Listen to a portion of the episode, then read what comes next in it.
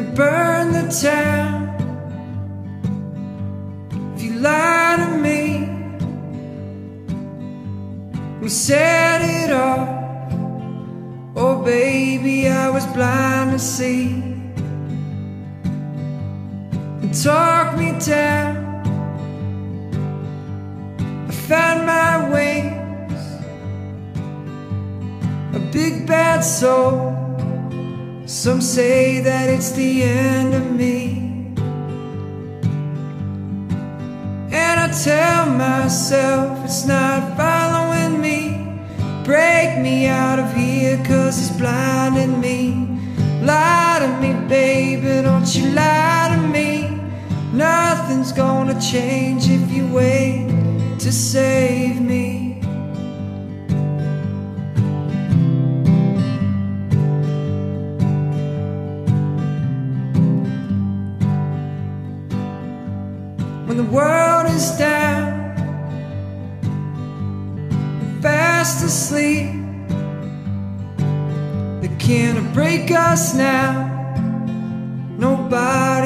For you or me. I'm halfway gone. Don't wanna be alone. I burn this town. I'll find you if you wanna be found. And I tell myself cause it's blinding me. Lie to me, baby, don't you lie to me. Nothing's gonna change if you wait to save me.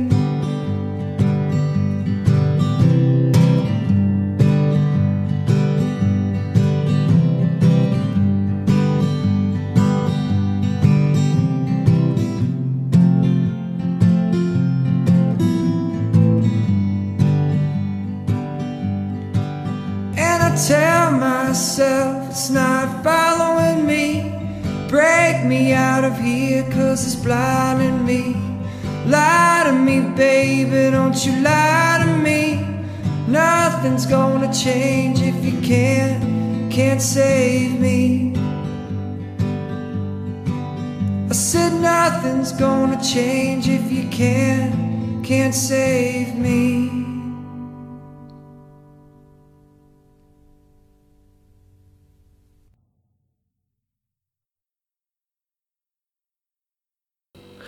Salve a tutti, benvenuti a questa nuova registrazione per eh, Radio Bandiera Nera Marche. Io sono Michele Iozione, qui con me Massimo D'Ambrosio che ci parlerà del suo libro che ha scritto da poco, Esserci stato, un racconto della sua militanza politica nel, diciamo che ripercorre un po' tutta la sua vita, essendo comunque avendo fatto gli anni 70, essendo un classe 58 se non ricordo, anche se Esatto, magari non è molto elegante ricordare l'età, però Non ti preoccupare. Buon, buon, eh, salve a tutti e sì, sono molto contento di essere qui con te e di parlare di questa mia prima, prima opera libraria che ho fatto, questa autobiografia.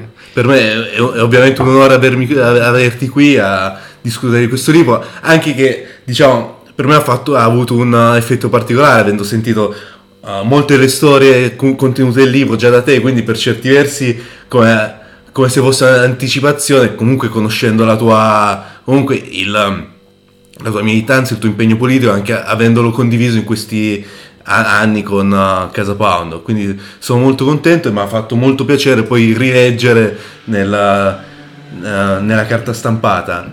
E una prima domanda che ti volevo fare è anche un po' questo, ossia il da dove ti è venuto l'impu- l'impulso, il, la- il sentimento il, di voler testimoniare eh, diciamo il tuo percorso e la tua esperienza e testimoniarlo su, su carta.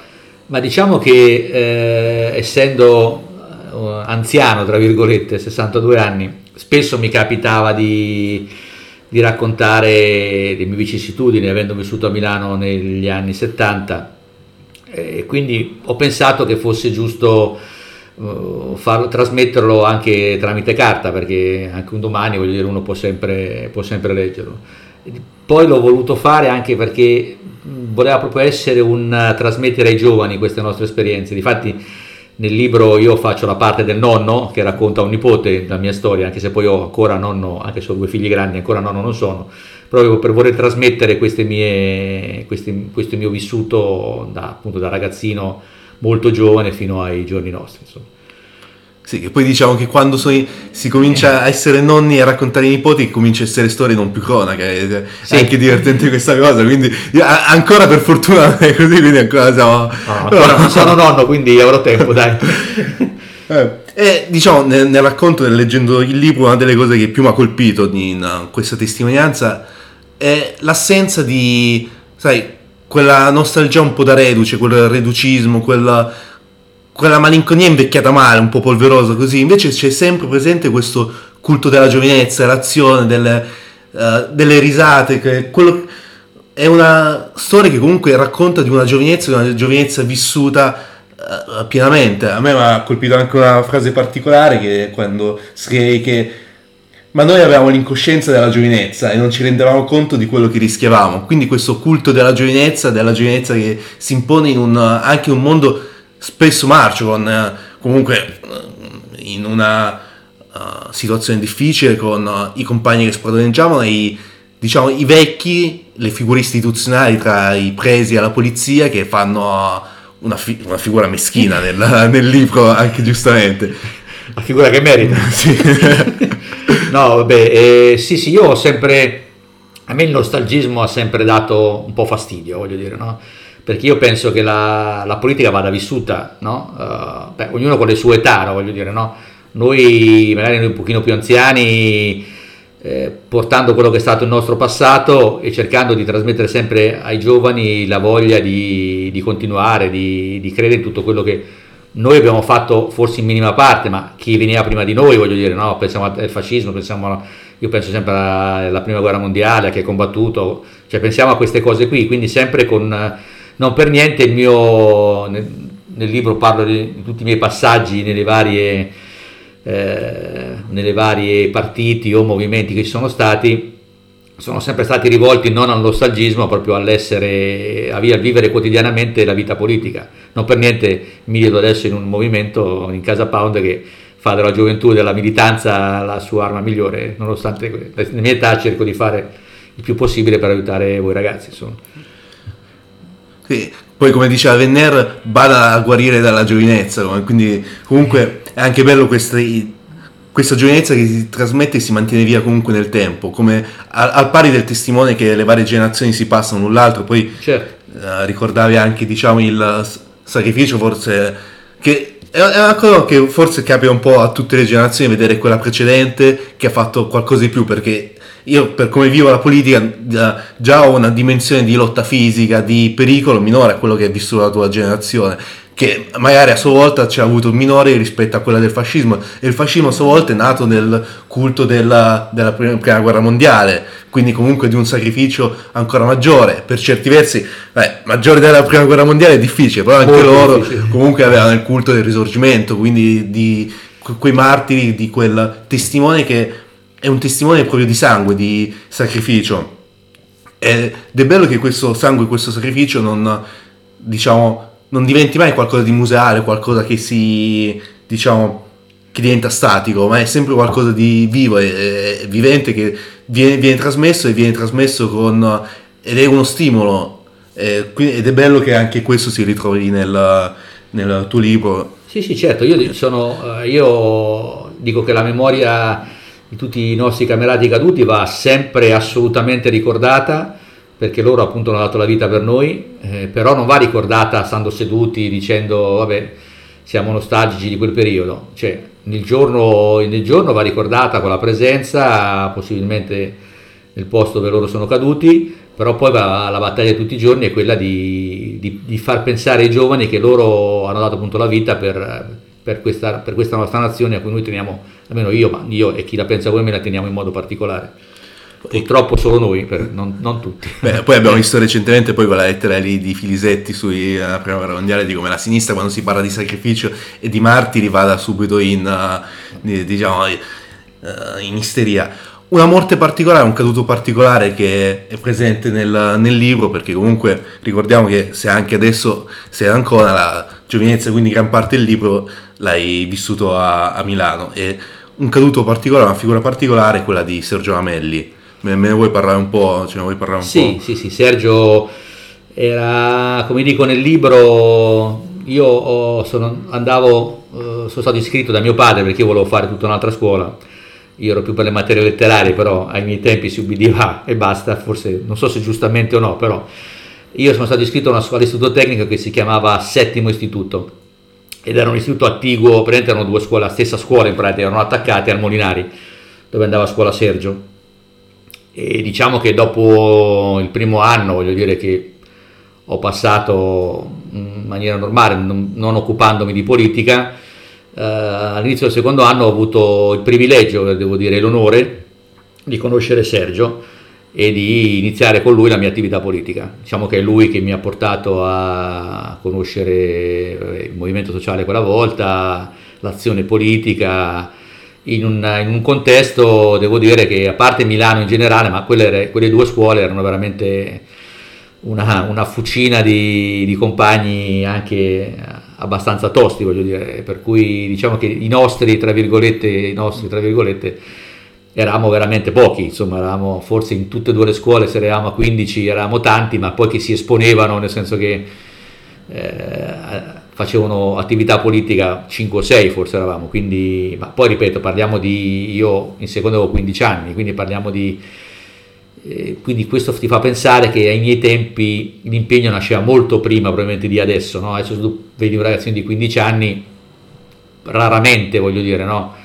Fa, si interessa di politica, purtroppo dico io, si interessa di politica, ai tempi nostri già a 15 anni voglio dire eri, devi essere pronto a tutto, insomma, dire, per cui quindi la mia conoscenza con Sergio nasce lì, purtroppo dura poco perché io conosco Sergio nel 73 in pratica e lui muore nel, 75, quindi lo, è durata poco, è stata intensa perché siamo frequentati diciamo abbastanza, poi è vero che stando in due scuole diverse non è che eravamo tutti i giorni insieme, però è capitato a noi di andare nella, nel Molinari per cercare di tirare fuori Sergio dei guai, Sergio venire da noi, andare a fare volantinaggio in altre scuole insieme, voglio dire, attaccare manifesti insieme in quel periodo, quindi ci è capitato, diciamo che siamo visti, ripeto, non tutti i giorni, però è stata una, una bella frequentazione. E quando ci hanno detto appunto che, che Sergio era stato, vabbè dopo eh, va avanti il discorso che c'è tutta la storia appunto che ho vissuto nel, da quando lui è stato aggredito sotto casa, i 40 giorni in cui lui è stato in ospedale, poi è morto, insomma tutta...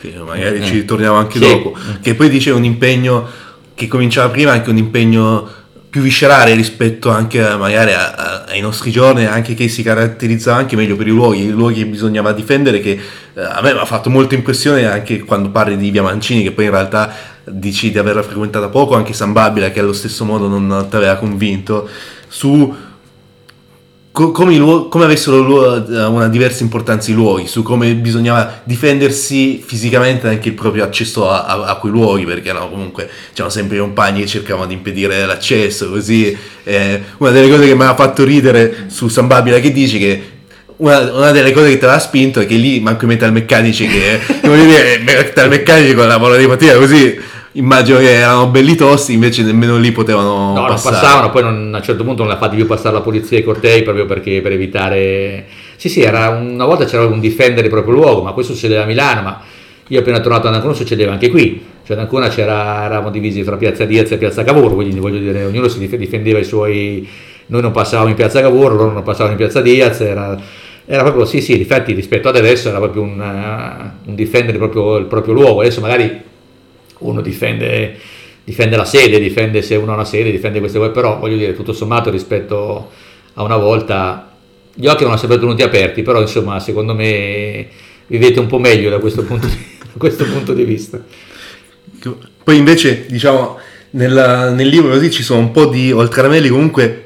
Eh, ci sono un po' di personaggi eh, storici così che aleggiano, passano e con cui si potrebbe fare anche dei confronti così come Ramelli che poi di, raccontavi che ti aveva presentato la russa quella russa che ti ricordi solo perché ti voleva far fare le tessere, le tessere, le tessere, è l'unica cosa che sembrava importare.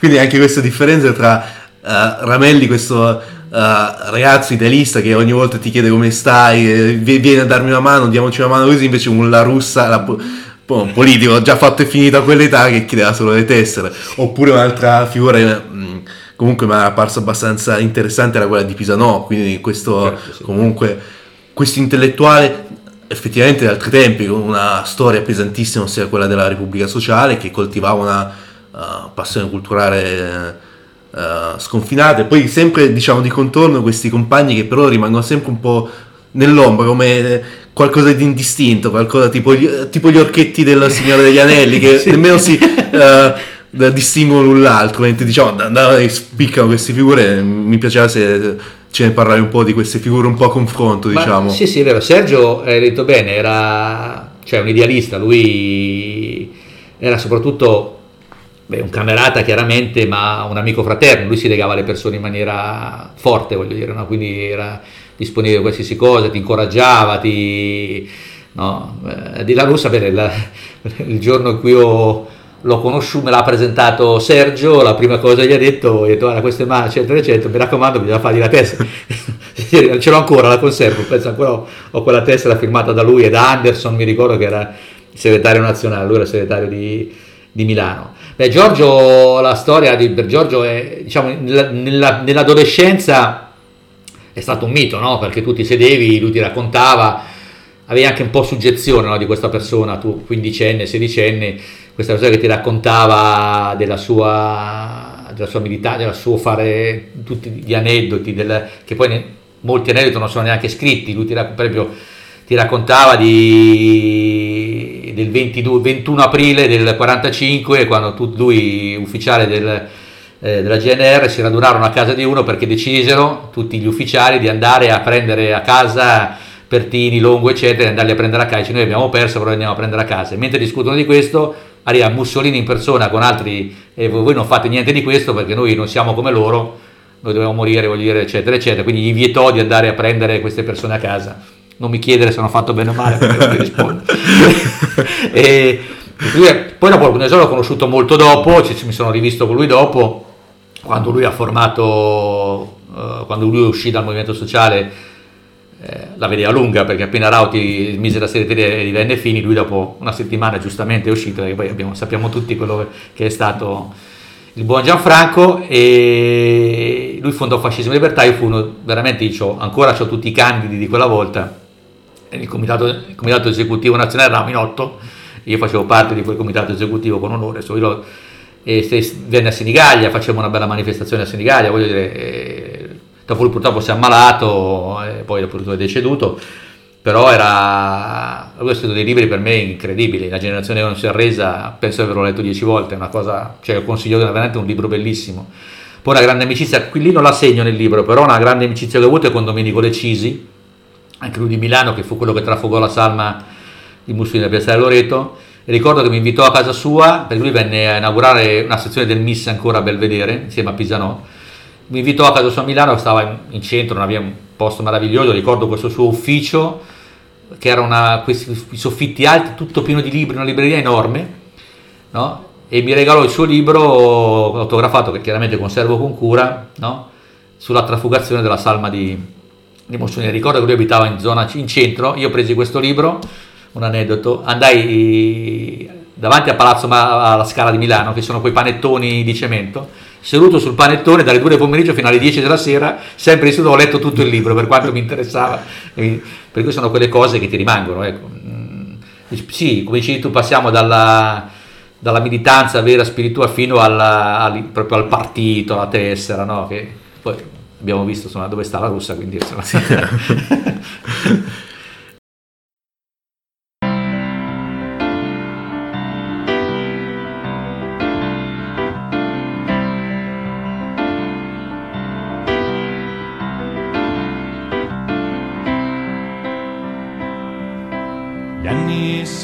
passati, son passate le stagioni, ricordi le corse pazze, la tua Vespa, le riunioni, le prime sigarette, fumate dentro i bagni, il gusto di bruciare per sempre le illusioni, di noi reietti e pazzi che spaccavamo il mondo e poi senza badarci ne incollavamo i pezzi.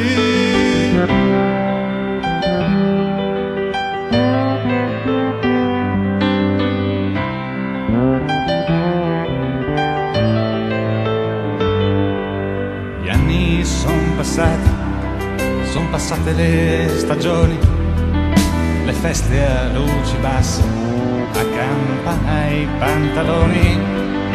Tu che parlavi allora di poeti di baglioni, io intanto ritrovavo per te nuove canzoni, da sola mi ascoltavi e mi sembrava strano tu sempre compassata, io con la rabbia in mano.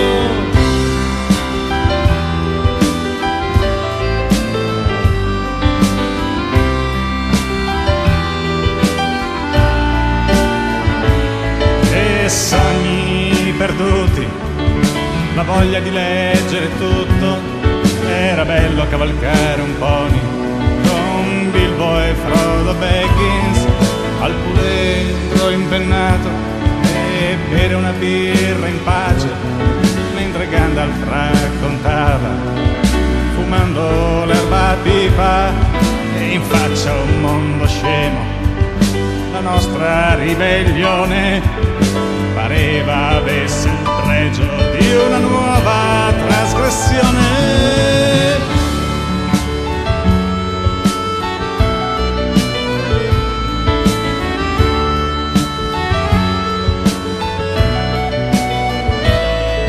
Per gli altri ogni diritto, per noi la repressione, quegli anni dentro al ghetto, tentavamo l'evasione, maccartismo d'altro segno, s'è mangiato con scioltezza, illusioni barricate, innalzate con purezza, ma io credo che sia giusto rimanere e continuare l'avventura cominciata perché vivere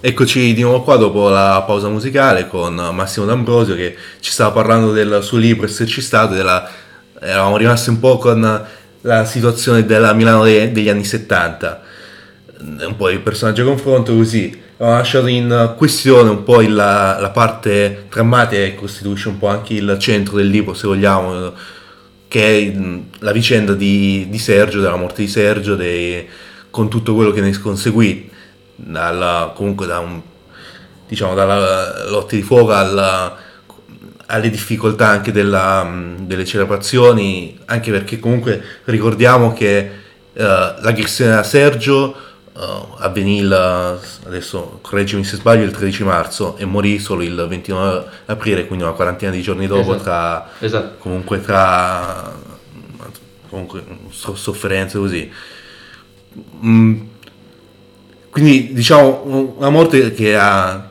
diciamo ti ha segnato parecchio Sì, ma si è dato parecchio perché cioè, non- in quel periodo noi, lo scrivo anche nel libro, non ci rendevamo conto probabilmente, no? forse molto ragazzi giovani, no?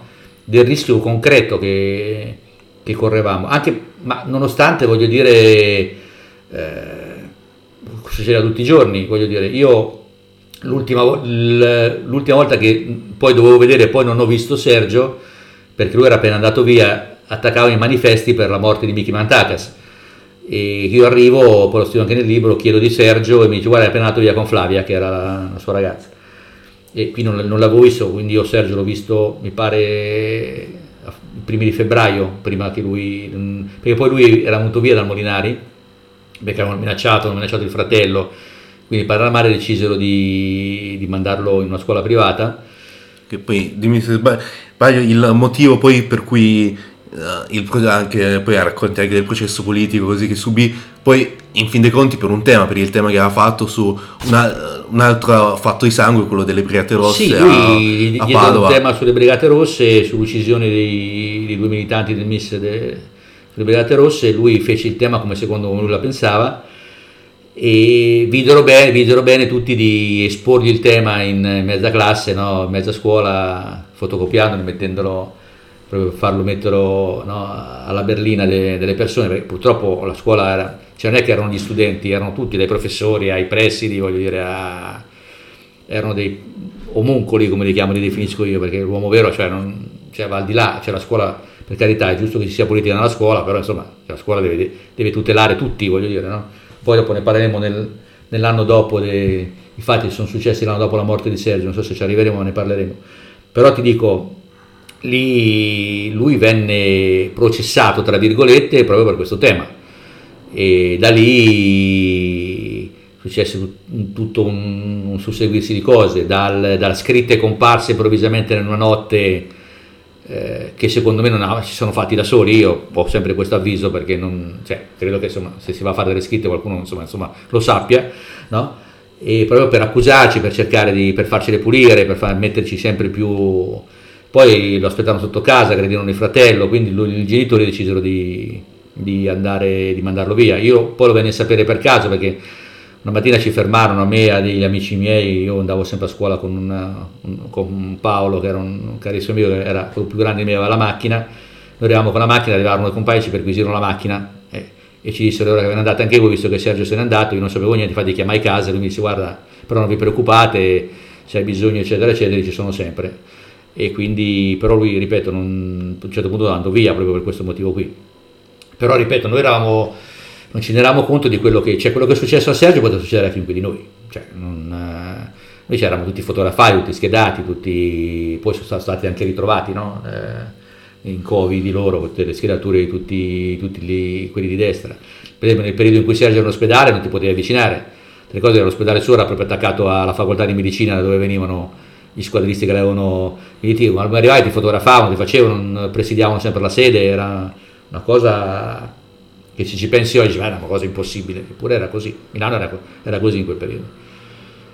E poi una figura che colpisce di grande dignità è la madre di, ah, di Sergio, Anita. Che... Anita, detto, io l'ho vista pochissime volte, l'ho vista due volte, eh, una volta con Sergio in vita e l'ho vista quando Sergio morì noi andammo tutti sotto casa sua e in piena notte lei scese, questa è una cosa che mi è rimasta impresso, lei scese col caffè per tutti, voglio dire, no? dicendo ragazzi non, fate, non, mi fate preoccupare anche voi. Cioè, una donna gli era morto un figlio di 18 anni la mattina, eh, veramente poi non accettò le scuse di, di, di, degli assassini di Sergio, non, una dignità veramente da ausiliaria come dicevo io, veramente in Italia, una delle più grandi ausiliarie de, d'Italia è stata la mamma di Sergio.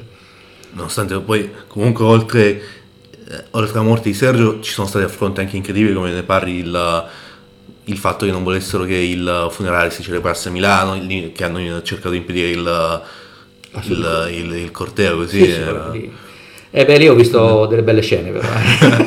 belle scene, lì eravamo, cioè alla fine l'hanno fatto fare perché sennò veramente succedeva un casino, cioè nel senso che e poi vabbè, dopo è arrivato Almirante, quindi sai, diventava anche un po' difficile, no? impedirci di fare poi il corteo non si, fu, si fece solo quella piccola parte lì del, del, vicino alla chiesa per, però vedi tutti gli anni noi andiamo su e parte quest'anno purtroppo che poi mi è dispiaciuto tantissimo perché era il 45esimo e mi sarebbe piaciuto andare io vado da sempre tutti gli anni poi tu lo sai e, quest'anno, e tutti gli anni sembra un disastro, voglio dire, non riuscire a, fare, a, commemorare delle persone. Basta dire che quest'anno sono andati in quattro, gli hanno fatto la multa perché, no, vabbè, lasciamo perdere. Eh, co- co- cose assurde. Eh, eh, um, diciamo, poi eh, stai accennando, la- l'anno dopo di, mm, della morte, quindi comunque il, mm, anche lì le, le- le varie difficoltà, Sì, i, sì, sì, sì, sì. No, i la- compagni che, che impediscono di farvi le scritte, tut- la, la polizia che fa le retate, così. Quindi, Sì, l'anno dopo eh, noi avevo fatto un anno scolastico, diciamo, tutto sommato abbastanza tranquillo, nel senso che sì, qualche sfottò, però niente di, di che, anche perché chiaramente eh, di Igos eccetera giravano parecchio a scuola, perché voglio dire, è chiaro che loro stavano un attimo più, quelli almeno di scuola nostra, stavano un attimo più tranquilli, quindi tutto sommato sì, ci rompevano, ma non più di tanto. Però poi l'anno dopo noi decidemmo chiaramente di andare di commemorazione nella sua scuola, quindi di andare lì a fare delle scritte, e- solo che i compagni se lo aspettavano.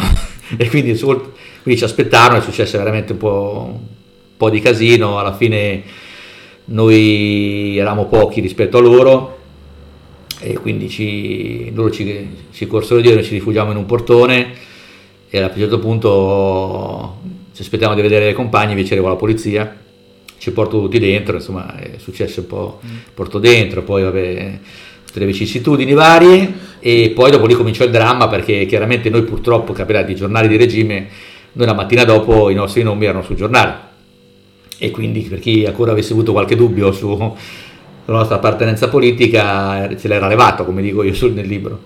Io fui avvisato da un mio compagno di banco di scuola eh, che mi telefonò a casa dicendo ma stai attento perché guarda che ti aspetto perché ti- il tuo nome è sul giornale. Io non ci credevo, andai a comprare il giornale invece lo conservo ancora.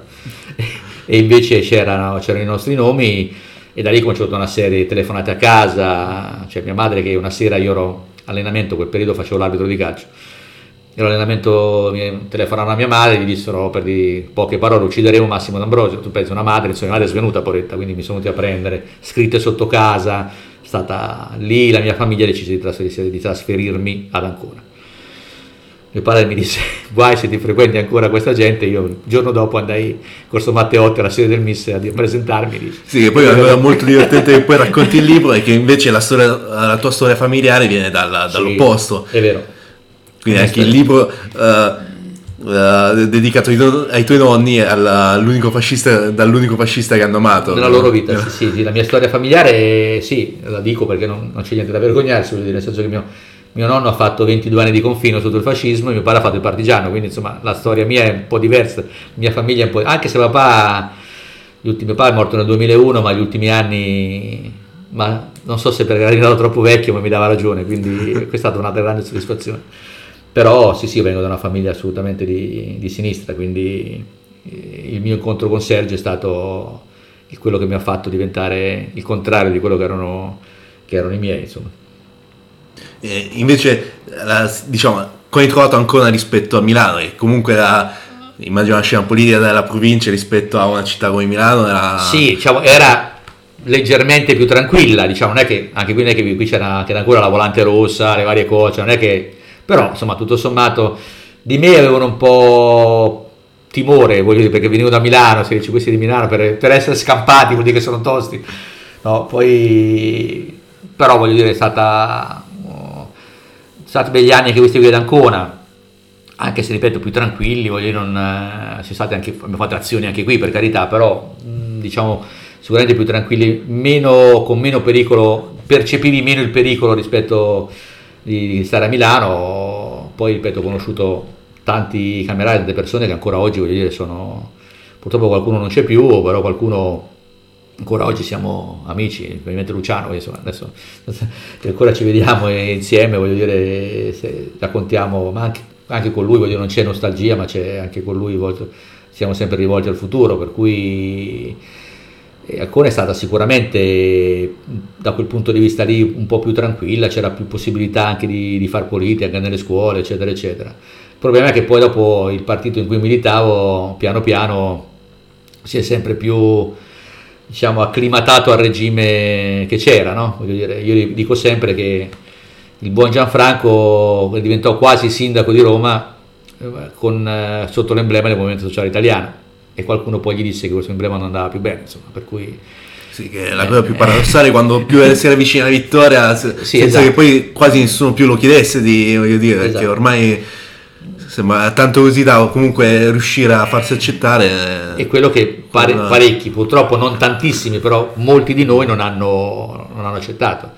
Infatti poi lì Rauti fondò il Movimento Sociale Fiamma Tricolore e Pisano ci chiamò e ci disse che lui sarebbe, sarebbe entrato nella Fiamma Tricolore e quindi ci precipitammo a Roma, mi ricordo, all'Ergife a questo congresso di fondazione dove vedi gente veramente arrabbiata lì. Cioè, veramente gente, eh, mi ricordo tutti i ragazzi da Calarenze, cioè, bel ricordo cioè, di quella giornata veramente bella. E poi niente, lì cominciamo, cominciamo l'avventura della Fiamma Tricolore, che per me fu una bella avventura, perché in, in provincia d'Ancona andammo molto bene, facciamo un sacco di test, avevamo la sede in Ancona in via del Gallo, ottenemmo dei grossi risultati anche elettorali perché prendemmo due consiglieri comunali col mitico dottor Benito Pasquarella a Montana, prendemmo un consigliere comunale con eh, compianto Simonetti a Castelfidardo, cioè facciamo bene, poi improvvisamente anche lì, vabbè, lasciamo perdere perché anche lì improvvisamente commissariarono la federazione che era la migliore, fu una delle migliori d'Italia e ancora oggi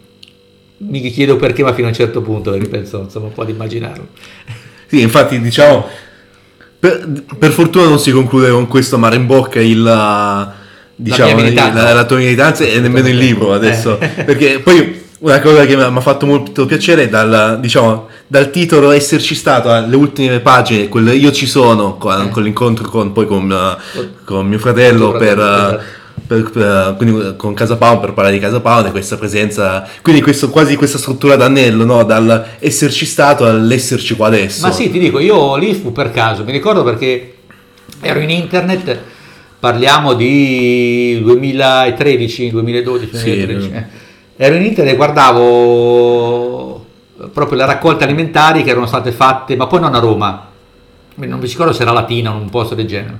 Questi ragazzi che di Casa Pound che avevano fatto questa cosa, perché io vedevo Casa Pound non, non, eh, non approfondendo la cosa, la vedevo come proprio l'occupazione di Montenapoli e finiva lì, insomma, non pensavo c'era tutto quello... Diciamo la rete Eh. nazionale che... mm, Per cui da lì visi stazione, allora su internet cioè, e vedevo tutte le cose che hanno fatto. E ho detto, è casa mia. Immediatamente ho pensato, là, ricordo telefonai a Roma e mi diedero il numero di Ascoli, di un ragazzo di Ascoli, non mi ricordo neanche chi era questo ragazzo, mi disse, guarda ti do un numero di Senigallia, per te va bene Senigallia, qua, io ci sto a Senigallia, quindi per me va benissimo, e mi diede il tuo fratello. E mi ricordo che venne, sì, io faccio il fisioterapista, quindi venne in ambulatorio da me, e parlammo, lui, gli raccontai un po' la mia storia, lui era quello che posto raccontando qui, quindi non era molto interessato a questa cosa. Lui mi raccontò un po' e guarda, non mi devi raccontare più niente, io ti do 20 euro, non mi ricordo, dammi la telefono, ci sono, sono dei vostri. Quindi adesso poi tempo è passato, siamo cresciuti, abbiamo Ci siamo tolti anche noi qualche soddisfazione Abbiamo una bella sede, della dire. Sì, le difficoltà ci sono sempre, per carità, però siamo- abbiamo fatto tante cose, quindi speriamo di farne tante altre. Ne faremo sicuramente tante altre. Io nel mio piccolo quello che posso fare ci sono, insomma, ecco.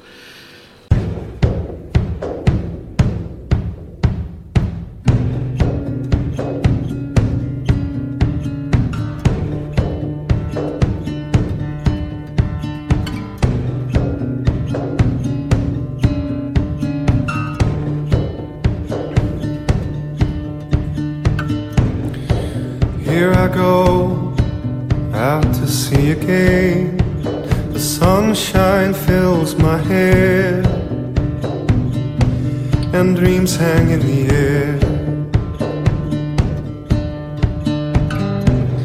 Gulls in the sky, and in my blue eyes, you know it feels unfair. There's magic everywhere. Look at me standing here on my own again, up straight in the sunshine. No need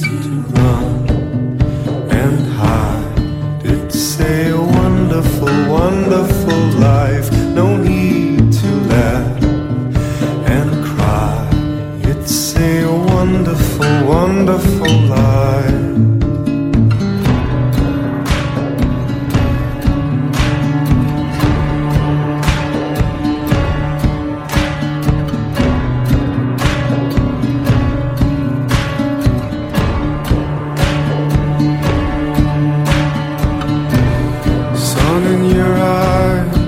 The heat is in your hair. They seem to hate. Because you're there. I need a friend, oh, I need a friend to make me happy. Not stand here on my own. Look at me standing here on my own straight in the sunshine.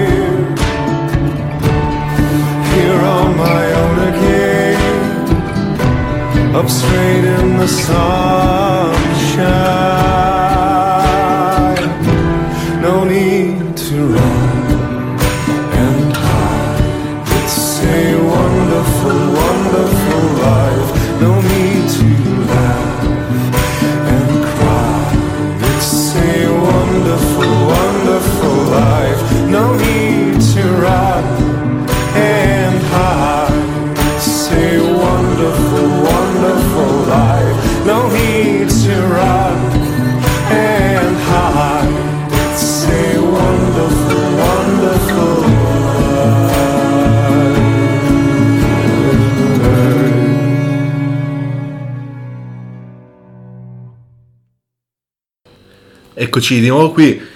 Diciamo, abbiamo un po' coperto tutta la pa- parabola della tua esperienza politica, dalla, comunque, eh, dall'impegno nelle scuole con, eh, con Sergio Rameglia a Milano fino all'MSI ad Ancone e adesso a Casa Pound. Però comunque diciamo che nel libro, anche se hanno una piccola parte, ci sono anche varie esperienze diciamo extrapolitiche che possono che secondo me sono interessanti. Ad esempio una cosa la, che mi ha colpito perché io, io ho sempre pensato che a Curva d'Ancona fosse solo un covo di, di rossi comunisti, non un pericolo della mai.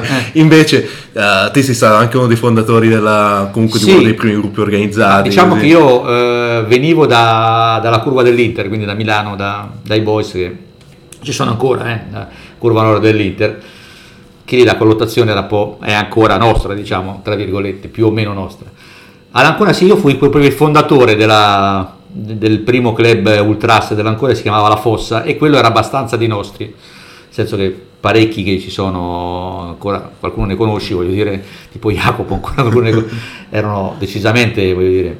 Però poi si, nacque un altro gruppo, si, fu- si sono fu- fuse insieme e devo dire che c'è stato sempre un buon rapporto, voglio dire, con tutti, ancora c'è, c'è rispetto, voglio dire, con i ragazzi, anche quelli più, quelli più hanno più la mia età. Sì, diciamo che siccome la curva dell'Ancona è sicuramente una curva di sinistra, una delle poche credo che siano in Italia proprio di sinistra, però voglio dire non c'è stata mai questa discriminazione, cioè non c'è stata mai tu non vieni perché non sei, no assolutamente, come non abbiamo fatto noi all'inizio nel- quando abbiamo fondato, non- non- c'è sempre ancora un, buo- c'è un buon rapporto, adesso ripeto io, a parte la fine purtroppo che ha fatto la squadra che vabbè lasciamo perdere, però la, la curva esiste, i ragazzi sono in gamba, la seguono sempre, adesso a parte il discorso adesso del Covid, però ci è rimasto un buon rapporto, è stata anche questa una bella esperienza, abbiamo girato Italia, insomma mezza Italia con quello poi io, ripeto, sono passato anche dall'altra parte perché col mio lavoro io ho fatto anche il fisioterapista proprio per la squadra, quindi ho fatto la Serie A con l'Ancona, ho fatto professionista tanti anni nel calcio, quindi sono stato un po' dall'altra parte della barricata. Però ripeto, con loro ancora altri ragazzi tutti gli anni facciamo una cena, diciamo della vecchia guardia, chiamata così. facciamo una cena tutti gli anni tutti insieme, c'è, c'è un, buon, un buon rapporto, insomma, un rapporto di amicizia e fratellanza anche con loro. E poi un, un episodio che eh, adesso che non c'è nel libro che mi aveva molto divertito era di quando poi uno diciamo degli antifascisti qua locali scoprendo questa cosa eh, ti chiamo per uh, fare due chiacchiere così Sì, ecco. sì, sì, fratello bianco-rosso, sì, sì. Va passando da, da farci iscritti in sede No. è un ragazzo un po' particolare, però Sì, sì, sì. È, è bello anche quando si superano certe certo. barriere diciamo quando... sicuramente, per me sì, sicuramente per me sì. no? Io dico che il calcio, sì, la politica ci deve stare, però insomma, dire, è sempre uno sport, quindi chiaramente non mai rinunciando a quello che sono i tuoi valori, le tue idee, però è uno sport e quindi dovrebbe unire, no? In teoria. Poi diciamo un'altra esperienza che eh, racconti così un po' in sordina, in passante così, è quella con eh, le radio libere così. come- Sì, da ragazzo, sì, da ragazzo fu Radio Libere, prima anche lì venivo da Milano, un'esperienza radiofonica a Milano, e Radio Libera qui, l'inizio fu Radio Conero, che era la radio nostra per intenderci, dove pensavo di trovare dei camerati, beh insomma non è andata proprio così, diciamo ci sono stati qualche problema. Poi Radio Ancona, che è stata la radio del cuore, insomma, sono stato tanti anni, poi discoteca, cioè lì si aprire su la lira, come si dice, perché quei tempi insomma, i genitori non è che navigassero nell'ore, quindi per- se volevi fare qualcosa bisogna che ti davi, ti davi da fare a- col lavoro, quindi quello tra l'altro mi piaceva pure, quindi in quel momento era il, boom no, delle radio, di queste cose. Sì, sì, anche lì è stata una bella esperienza, anche, in quel, anche lì ho ancora diversi amici che vengono da, che ancora ricordiamo, ma anche lì non con nostalgia, con piacere, no? Di quella la musica che secondo me rispetto a quella di adesso era molto meglio, però ogni generazione ha la sua. eh. Parliamo di musica tradizionale, non di musica nostra, eh, però di musica tradizionale. Insomma. Nella musica nostra ci sono delle belle cose, voglio dire, Sì. sì, molto belle. E vedo solo luci blu E penso a dove sarai questa notte di blindati In questa terra di dannati Chissà dove sarà il tuo cuore. In questa piazza anni fa. Passeggiavamo piano piano. E io guardavo i tuoi capelli che erano mossi da quei venti che ora tagliano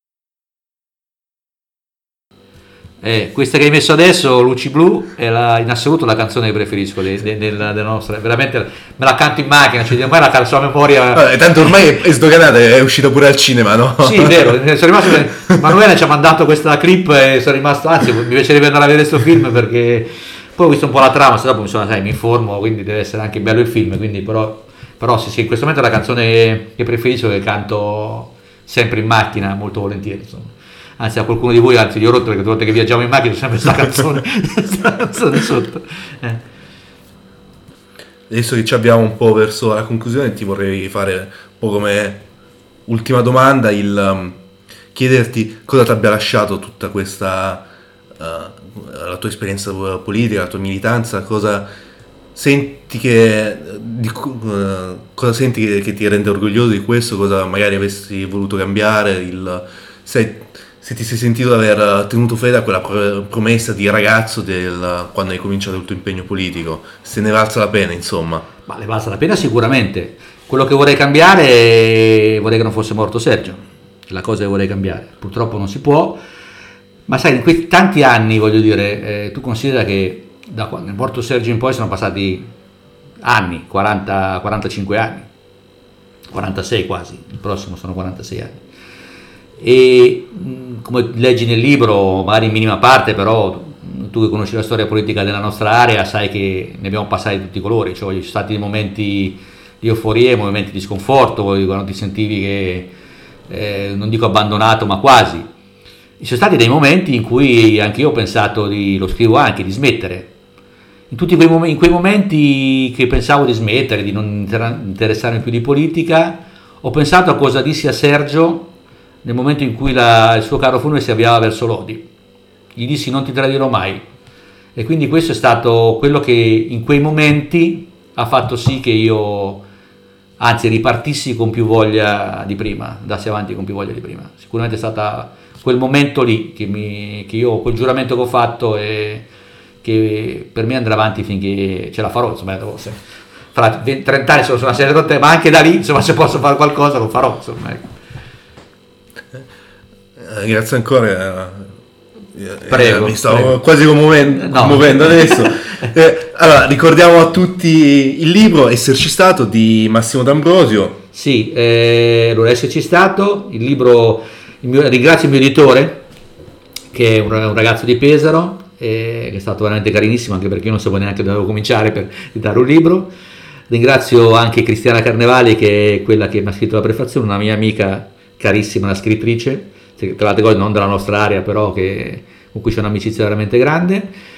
Allora, il libro si può avere, mi scrivete eh, su, mandate un'email, l'email è maxdam58 chiocciolalibero.it il libro costa 10 euro, di cui il 20% ho deciso di dedicarlo a, lo, lo doniamo diciamo Casa Pound perché lo investa nelle raccolte alimentari per le famiglie italiane in difficoltà, quello che facciamo sempre.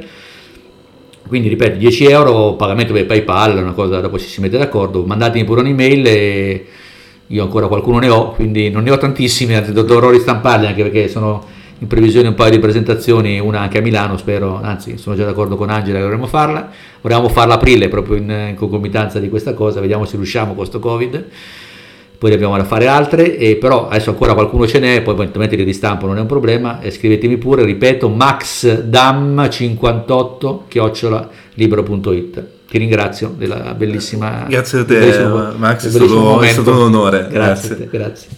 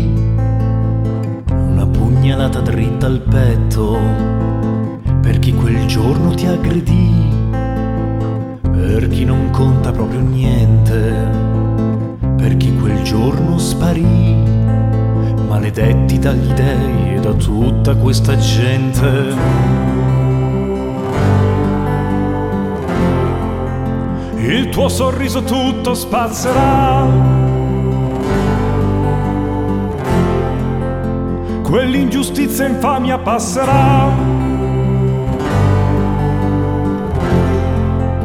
Questo ricordo per chi lo raccoglierà.